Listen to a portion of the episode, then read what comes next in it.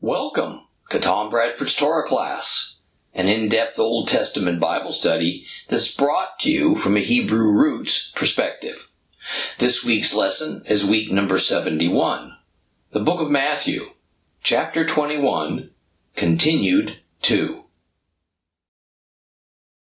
Yeshua's journey to the cross is gaining speed as the proverbial snowball rolling down a steep hill. And we find him now, having now arrived at, at the place of his foretold and, and, and impending death, Jerusalem. Now, in many ways, it is truly ironic, perhaps unfathomably tragic, that of all the places for the divine Messiah of the Jewish people to suffer and die, it would be the historical and spiritual capital of the Jewish people. Now, as his popularity and recognition as a miracle healing holy man, a Tzaddik, who has come in the spirit of the son of David, Solomon, He's become greater among the common people of the Jewish Holy Land. So has the wariness and the dislike of him become greater among the Jewish religious leadership. Now, essentially, by coming to Jerusalem, trailed by this large following and entering the eastern gate with much pomp and fanfare, Jesus has invaded the Jewish religious leaders' territory. His mere presence in Jerusalem threatens everything they stand for and control. Worse, every time they try to trap him in some kind of a theological debate, or try to say he doesn't properly obey the law, or try to diminish his Jewishness, it backfires. And it exposes the leadership for their flimsy aura of, of righteousness that has little authentic foundation. In our previous lesson, we found the religious leaderships of the temple system and the synagogue system joining forces to challenge Yeshua's authority to interpret and teach the Torah and the prophets, and thus his right to lead a growing flock of disciples.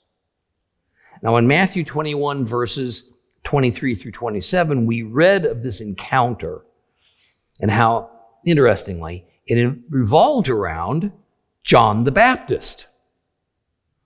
That's a name we hadn't heard in a while.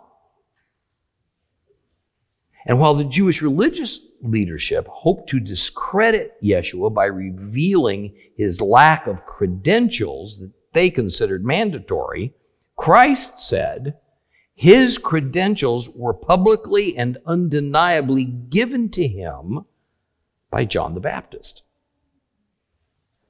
And by making this claim, Yeshua shifted the core of the dispute to whether or not John had the needed credentials. Because if he hadn't, then John certainly didn't have the standing to ordain Yeshua for ministry. Trapped again the religious authorities knew that no matter what answer they gave regarding John, it would cause them an impossible dilemma. If they agreed that John had the proper credentials and they were given to him from heaven, that made Jesus credible. If they said that John was given credentials by a committee of humans, it did the same. But if they said John did not have the proper credentials, and the people would rise up against them because they revered John as a prophet. Now, naturally, when any of us lose such a public argument, we also lose face. And we don't usually accept our defeat and just let it go.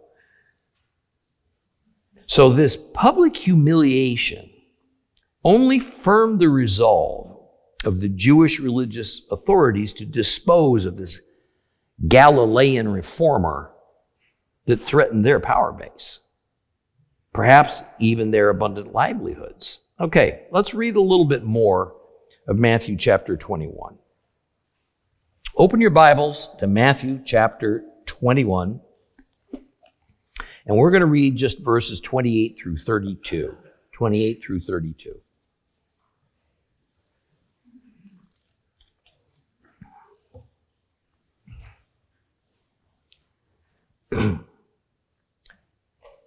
but give me your opinion. A man had two sons. And he went to the first and said, Son, go and work today in the vineyard. And he answered, I don't want to. But later he changed his mind and he went. The father went to his other son and said the same thing. And this one answered, I will, sir. But he didn't go. Now, which of the two did what his father wanted? The first, they replied. That's right, Yeshua said to them. I tell you that the tax collectors and prostitutes are going into the kingdom of God ahead of you. For Yochanan came to you showing the path to righteousness, and you wouldn't trust him. The tax collectors and prostitutes trusted him. But you, even after you saw this, you didn't change your minds later and trust him.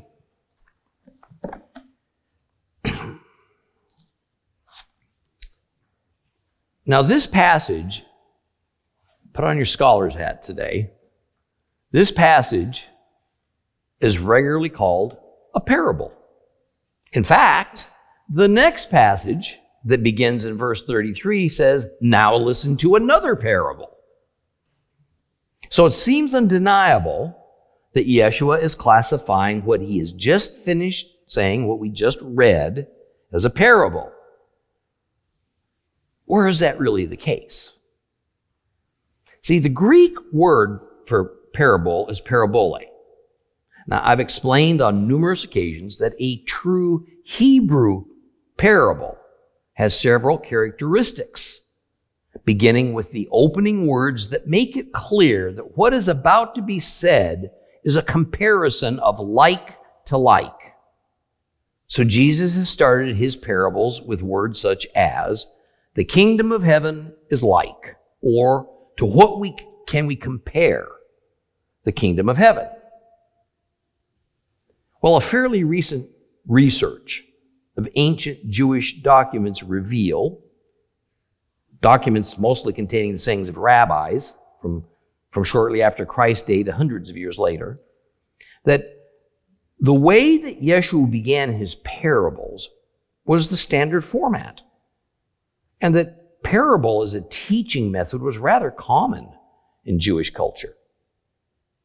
However, other characteristics of a true Hebrew parable are that they are fictional stories that seek to communicate a single moral point while making this like for like comparison. Now, the so called parable of verses 28 through 32 doesn't meet most of those characteristics. So, why is the term parabole used to describe the story, even by Jesus? Well, even more, why is this important to all students of God's Word and not just to academics and theologians? Because if this is a true parable, as the Hebrew culture thought of it, then we are forced to search for but a single moral and discard all other elements of the story as irrelevant. On the other hand, if what Yeshua is saying is something of a different kind of literary form, then we are freed to go ahead and find several morals or instructions or comparisons that are tucked away within it. See, when we look at the Greek lexicons as to the meaning and the use of the Greek term parabole, we find this. Bear with me. Parabole. A placing of one thing by the side of another. Juxtaposition as of ships in a battle. Metaphorically, a comparing, a comparison of one thing with another, a likeness, a similitude, an example by which a doctrine or a precept is illustrated, a narrative, it's fictitious but agreeable to the laws and uses usages of human life by which either the duties of men or the things of God, particularly the nature and history of God's kingdom, are figuratively portrayed. A parable, an earthly story with a heavenly meaning. A pithy and instructive saying involving some likeness or comparison and having preceptive or admonitory force, an aphorism, a maxim, a proverb, an act by which one exposes himself or his possessions to danger, a venture, a risk. Here's the point. As the lexicons tell us, the Greek word parabole can be employed to express a, express a wide array of literary forms and uses. It's more of a general word that describes numerous kinds of fictional stories in a number of settings, which can be used to make a single point or even several points. So we need to be conscious of the fact that Christ used fictional stories, all of which in Greek are called parabole, in more than one way. Some of them, only some of them, are true Hebrew parables. Others are meant to impart something else. See, it's for us to discern which way he meant them because it goes a long way towards aiming us in the proper direction of how to interpret those stories. In this case, the parabole about the man with two sons is not a classic parable in the Hebrew sense of it which always begins with some version of to what can the matter be compared. That's how a Hebrew parable begins. Rather, the man and his two sons is just this fictional story that's told as a metaphor meant to illustrate not only one, but several things It probably rises to the level of allegory. None of this is negative. It's not a problem. We just have to know which is which. See, because Yeshua's immediate audience and those to whom Matthew wrote his gospel do know the difference. Now you know the difference. so we can better dissect the story and extract the, in this case, several, several intended meanings. Well, Yeshua is instructing, so addresses his audience like a teacher. And his main audience remains as some unidentified members of the Jewish religious establishment. And he says that what he's when he's done with the story, he would like to hear their opinions about it. Now, what Christ is really doing is continuing his frank indictment of not only this particular group of men, but the temple and synagogue leadership in general. The story's really rather straightforward. The fictional man goes to each of his two sons, asking them to do some labor within the father's vineyard. And quickly we learn that both sons are rather rebellious. Yet they each react to their father's request in different ways. Son number one, well, he's told to go and work in the vineyard, and quite disrespectfully, he just refuses. However, later on, he thinks better of it. He goes to the vineyard and works. Son number two, well, is then told to go to work in the vineyard. He feigns respect. See, we read, he replies, I will, sir, deceitfully indicating that he will obey, but he doesn't ever intend to show up. Some number one refuse, says, refuses, yet he works. Some number two accepts, but he doesn't work. The short story ends, and Christ asks, which of the two sons did what the father wanted? His audience, the Jewish religious authorities, answers the first one. And Jesus says they answered correctly. See, but now the mood rapidly deteriorates. Yeshua compares the first son to prostitutes and tax collectors. Now, prostitutes and tax collectors were seen as inherently outside the scope of Torah. That is, their lifestyles were so wicked, so counter to Jewish values that despite being Hebrew by birth, they were considered by normative Jewish society as having made themselves Gentile like in their behavior, born as insiders, but choosing to become outsiders. And yet, says Christ, even these prostitutes and tax collectors will be allowed entry into the kingdom of heaven ahead of these religious authorities he's talking to. I think the words insult and offensive aren't strong enough here. I mean, I think it's hard for us to imagine the depth of injury that Yeshua has done to these men who consider themselves as the pinnacles of holiness and righteousness. These men that are widely accepted and held up as the ultimate Jewish insiders are told, told by this Galilean man to their faces that God sees them as lower than prostitutes and tax collectors I mean, yikes.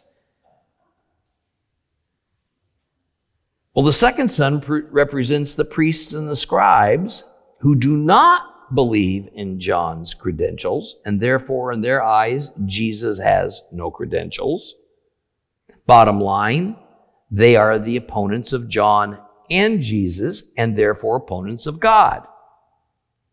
They're the ones who were clearly shown the path to righteousness by John the Immerser, but they refused to trust in what John was, what he came to do, even though they acted like they did. But the tax collectors and the prostitutes did trust in John. And so, despite their sin relegating them to the lowest level of Jewish society due to the disgust of their professions, they were invited into the kingdom of heaven. Thus, unlike the first son that at first refused, but then saw things more clearly and did what was righteous, the Jewish religious leaders acted like the second son. They displayed a certain level of confidence to the law and to God, but then they exposed themselves as deceivers and fakes and since this story is not a true parable in the Hebrew sense of it, and instead it's a fictional story meant to illustrate a number of things, let me lay it out for you. The father of the sons represents God the Father. The first son represents the common Jewish people, even the worst of them. The second son represents the stubborn and prideful Jewish religious leadership. The vineyard represents Israel. In the end, this is a rather simple story with several rather easily made connections, although it's a hard hitting story that brings a number of ramifications along with it. Now, the religious leadership, like the second son, that outwardly seems so amiable and approving of John, are inwardly stone like. They needed to appear to be accepting of John because it pleased the people, but it was phony. They never intended to act on John's call to repent from their sins, to adopt a new and holy mindset, and to actually start behaving truly righteously. See, it's one thing to show up every time the church opens its doors and to say all the right things. It's quite another to sincerely adopt and act upon God's truth. This metaphorical story that Jesus is told and then firmly connected the religious leaders of the Jews to has another aspect we shouldn't overlook. It sort of takes us back a few chapters in Matthew's gospel to what I've previously said is, to me, the most terrifying passage in the entire Bible. Terrifying not so much for professed non believers, but rather for those of us who claim allegiance to God and to His Son. Matthew 7 21 through 23. Not everyone who says to me, Lord, Lord, will enter the kingdom of heaven. Only those who do what my Father in heaven wants. On that day, many will say to me, Lord, Lord, didn't we prophesy in your name? Didn't we expel demons in your name? Didn't we perform many miracles in your name? Then I'll tell them to their faces, I never knew you. Get away from me, you workers of lawlessness. See, now, while this warning applies to all who outwardly say they are believers, this applies doubly so to the leaders of the church, including, of course, messianic synagogues, and to all teachers of God's word. And yet, the final words of Matthew 21 32 contain some of the best news imaginable. It is at the worst sort of sinners, those whom the societies of the world have relegated as their outsiders, have hope. A change of mind, a new and sincere trust in God brings the happiest of results. The kingdom of heaven welcomes you. The past is the past. Your future becomes victorious and glorious. Let's move on to the next story in Matthew chapter 21. Open your Bibles again to Matthew 21. We're going to start reading at verse 33 and go on to the end.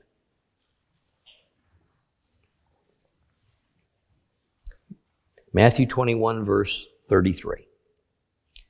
Now listen to another parable. There was a farmer who planted a vineyard and he put a wall around it, dug a pit for the winepress, built a tower. Then he rented it to tenants and left.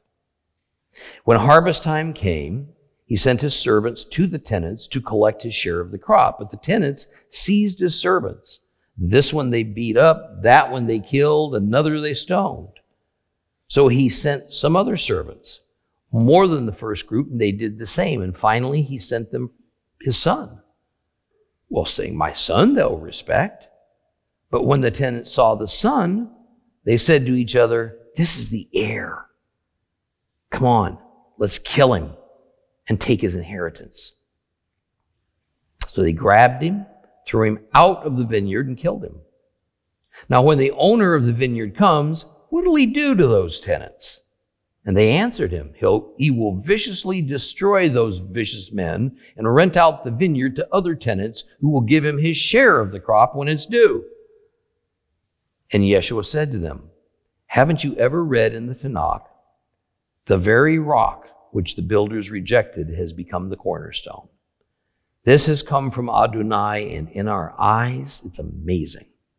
Therefore, I tell you that the kingdom of God will be taken away from you and given to the kind of people that will produce its fruit.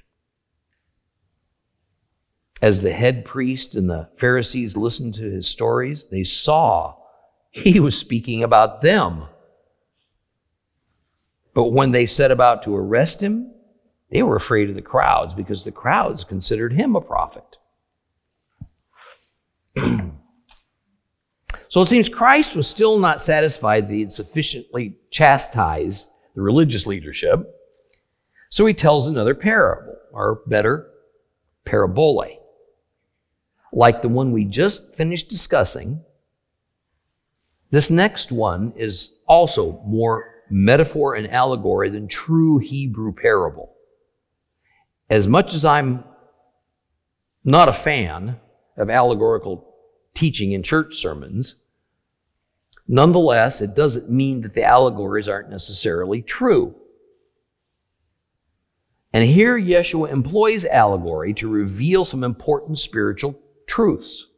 Now I'm going to say up front, and I'm going to repeat it later, that once again we find a vineyard at the core of the story, meaning Israel is at the core of the story. Yet there are some other nuances about this narrative that history has preserved, and it helps us to better understand how Jews in general would have taken the meaning and the application. Well, the tale is actually spun around the beginning words of Isaiah chapter 5. And I think you will immediately see the connection. Here's a few verses out of Matthew chapter 5, starting at verse, uh, rather, Isaiah chapter 5, starting at verse 1.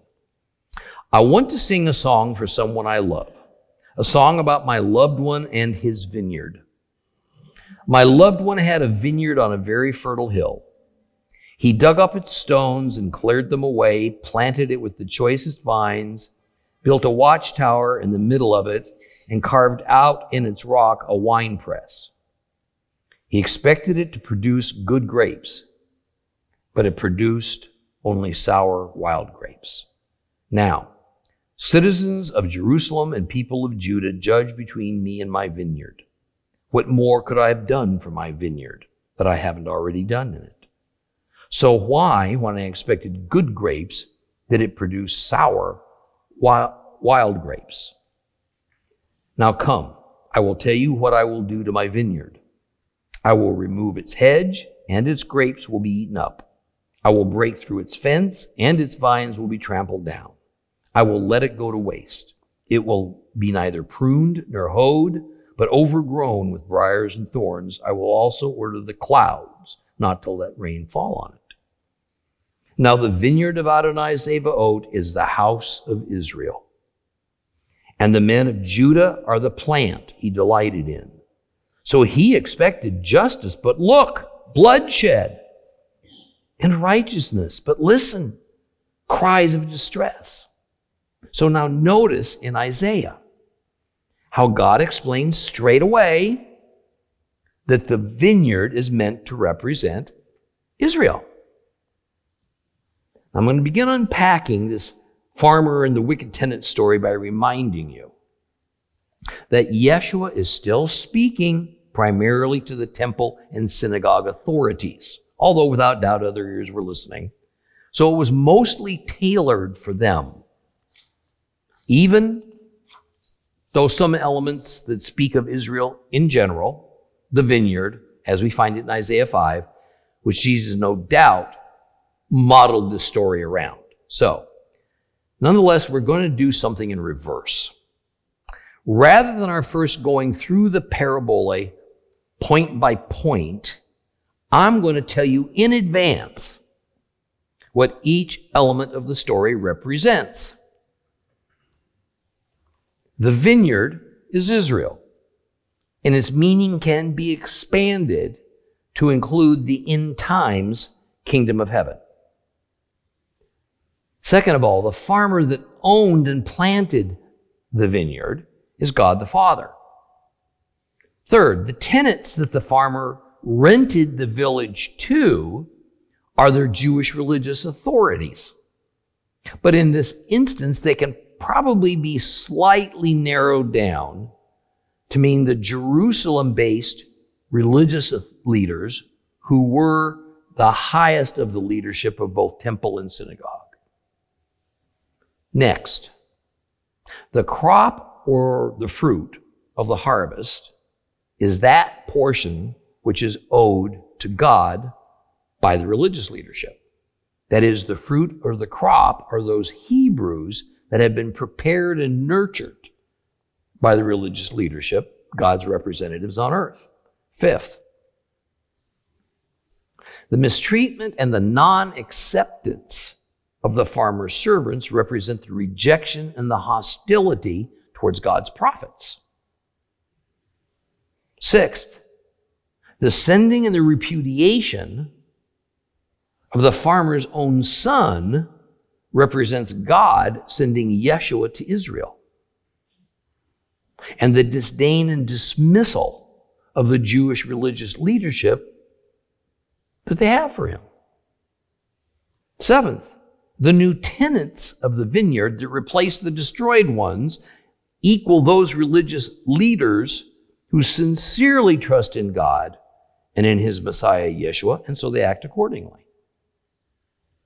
Now, one other thing I want you to be acutely aware of the bad guys in this story are not Israel, not the Jewish people in general. And the good guys are not Gentiles in general. Rather, this entire story is about Jewish religious leadership. Those God has allowed to be in charge of his people. So, this farmer plants a vineyard. It was a new vineyard. And as was rather standard in that era, he built a wall around it, not only to mark its boundaries, but also to help keep critters out that could eat up the harvest. Next, he builds a wine vat. The vat described is the ancient way of extracting the juice from the grapes. And while still in use in Jesus' day, better, more efficient ways were also now in use.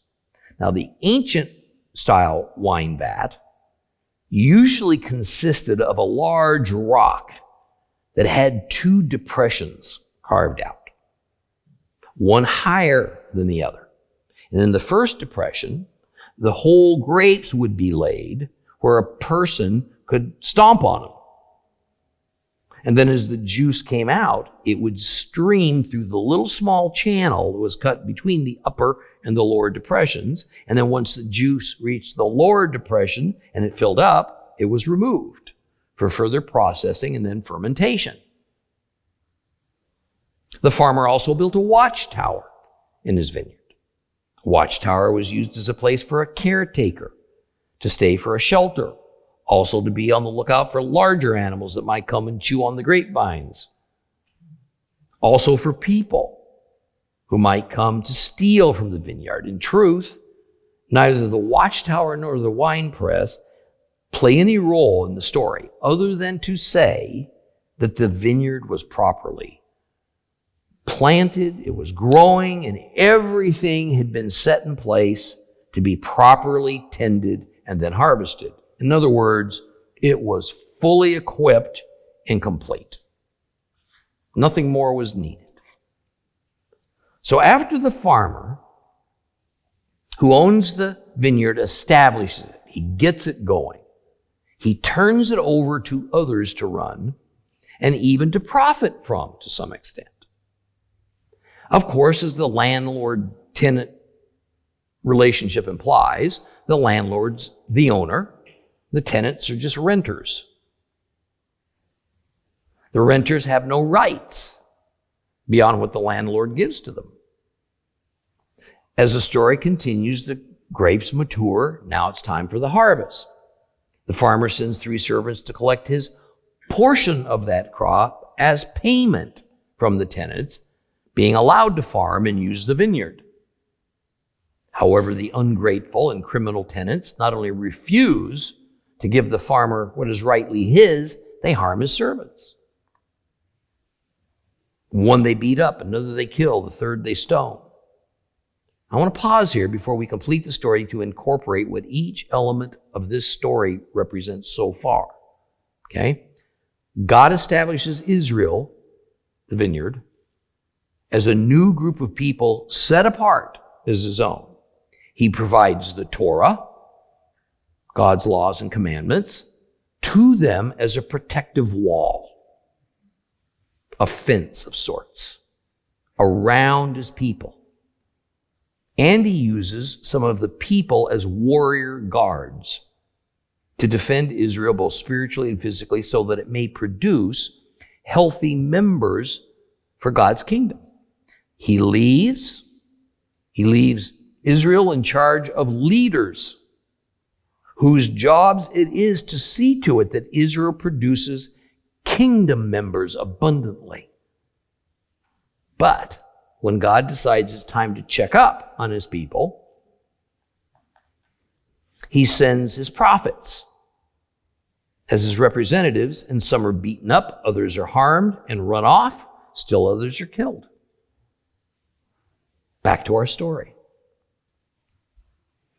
The farmer, distressed at seeing what has happened to his, the servants he has sent, decides he'll take the rather serious, even dangerous step of sending his own son on his behalf to oversee the harvest, certain that these wicked tenants would relent and obey him now. But no, they decide they'll kill the farmer's son as well, with the idea that they'll take possession of the vineyard and therefore everything it produces. So they grab the farmer's son, throw him outside the vineyard, where they kill him. That's the end of our story. Now let's pause and see how this plays out using the elements that are being presented in the story. God sees what the Israelite leaders have done to his prophets that he sent to Israel. They've been rejected and killed. So later he decides he'll send his own son, Yeshua, to Israel to check on, oversee God's people. Jesus is God's son, who in the Middle Eastern cultures is essentially the Father's agent and is to be treated and respected exactly the same way God ought to be treated and respected, was recognized as God's son, but the leaders of Israel didn't want to accept him. They wanted it all for themselves. They wanted to own and run Israel as they saw fit. Their rules, their laws. So they plot to kill Messiah Yeshua and steal Israel Yeshua's inheritance from him, and therefore from God the Father. Story completed. Christ asks, asks the Jewish leadership, religious leadership, what they think of it.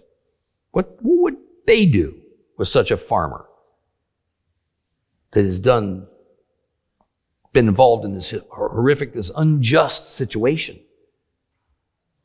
They correctly answer, well, the farmer's going to come and destroy those vicious men that he had left in charge of his vineyard, and he's going to turn it over to others whom he trusts. In other words, the farmer will simply exercise reasonable and lawful judgment upon these irresponsible, negligent, and criminal men to destroy them and to give their leadership rights to others that were more loyal and obedient to the farmer. Now, sometimes it's good to ask ourselves what the reasoning is behind Yeshua picking the subjects he does to mold his many fictional stories around in order to teach some points he wanted to get across. It's not a difficult question to answer. He chooses situations that people in the Holy Land were familiar with and social and religious issues that were front and center in his day. So, what about the farmer and the vineyard? You see, from a Jew's first century perspective, the farmer was an absentee landlord, of which there were many at that time. He was rich. He held land in the Holy Land, and he would turn it over to tenant farmers. Then at harvest season, the absentee landlord would send certain of his servants to collect taxes from those tenant farmers. He really didn't care what went on, provided he got his money. And most of the time, the absentee landlord was a foreigner. Thus, the Galileans, being mostly farmers and herders, had strong views on the subject of absentee landlords that had no connection to the Jewish people or the land other than to collect money for their coffers. It's doubtful the Jewish religious authorities, authority rather, was affected much by such a situation, but the people they lorded over certainly were. So the core elements of our story would have been of keen interest to Yeshua's listeners and also to Matthew's Jewish readers some decades later. Now, the story of the farmer and the wicked tenants is concluded with Yeshua doing what he often does, quoting scripture. In this case, it's from Psalm 118, verses 22 and 23. However, for the sake of better context, here's a few more verses. Psalm 118, 22 to 26. The very rock that the builders rejected has become the cornerstone. This has come from Adonai. It is our eyes. It's amazing. This is the day Adonai has made, a day for us to rejoice and be glad. Please, Adonai, save us. Please, Adonai, rescue us. Blessed is he who comes in the name of Adonai. We bless you from the house of Adonai. Now, perhaps you'll recall that Psalms 118 is what was known as the Hallel. It had become tradition to use various parts of it during the celebrations of the three pilgrimage festivals that the law of Moses called for. So Yeshua attached this portion of the widely known Hallel to his story and his open criticism of the Jewish religious leadership to make a connection between some of the words of the Hallel and himself. He makes the cornerstone that the builders rejected equate to the farmer's son that was thrown out of the vineyard and killed. And who can miss the plea to God for salvation and deliverance in the Hallel that is essentially the entire purpose for which Jesus Christ was born? And he's now in Jerusalem to bring it about. So when we begin to think about all that's happening surrounding Christ, from the first century Jewish perspective, Matthew's gospel just blooms with beautiful color and meaning. Well, to sum up what everything he is intended to impart to the Jewish leaders means, Christ says in verse 43, Therefore I tell you, Jewish religious leaders, that the kingdom of God is going to be taken away from you. And it's going to be given to the kind of people that will produce its fruit. So Jesus' story has turned from a fictional, has turned from fictional to representative to serious threat. The religious authorities finally had their excuse to do away with this Galilean holy man. Now, some Bible versions have a verse 44. It's not present in the complete Jewish Bible. The NAB and most others of the most recognized versions do have it, so I'm just going to tell you what it is. It says, The one who falls on this stone will be dashed to pieces, and it will crush anyone on whom it falls. Now, the NAB properly puts brackets around this verse because it is nearly certainly a gloss inserted by some Christian editor from a later period, and it didn't exist in the early Greek manuscripts. So we'll not deal with it as it really doesn't add anything to the narrative or subtract from it anyway. Now, the final verse of this chapter says that the religious authorities knew Yeshua was directing this charge towards them, and because they were able to take his words as a threat, they intended to have him arrested immediately. They would have. Except Jesus was very popular. And the city of Jerusalem was bursting at the seams, full of Jewish pilgrims that were actually already operating in a heightened emotional state. And any attempt to arrest this popular tzaddik would surely have resulted in rioting. And when we're told that the people thought him a prophet, we need not to be thinking in Old Testament prophet terms. That's not what they were thinking. Okay. Rather, in the early first century, a prophet was thought of as a seer or as an astute interpreter of the Torah and, and dispenser of wisdom. These first century prophets nonetheless were revered. And the people would not have stood still for them being harassed by the religious elite. Final comment.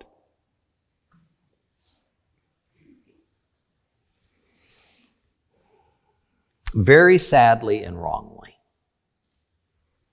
mainstream institutional Christianity has for 1700 years said that the story of the farmer and of the wicked tenants is about God taking authority away from Israel and handing it over to the Gentile church. That is, it is yet another false pillar used to prop up the hellish replacement theology doctrine that has God transferring all of his blessings from Israel to the Gentile controlled church, leaving only the biblical curses for Israel to suffer. Hopefully, you have noticed in this last story that only the leadership of Israel is being threatened by Yeshua of having their leadership authority removed.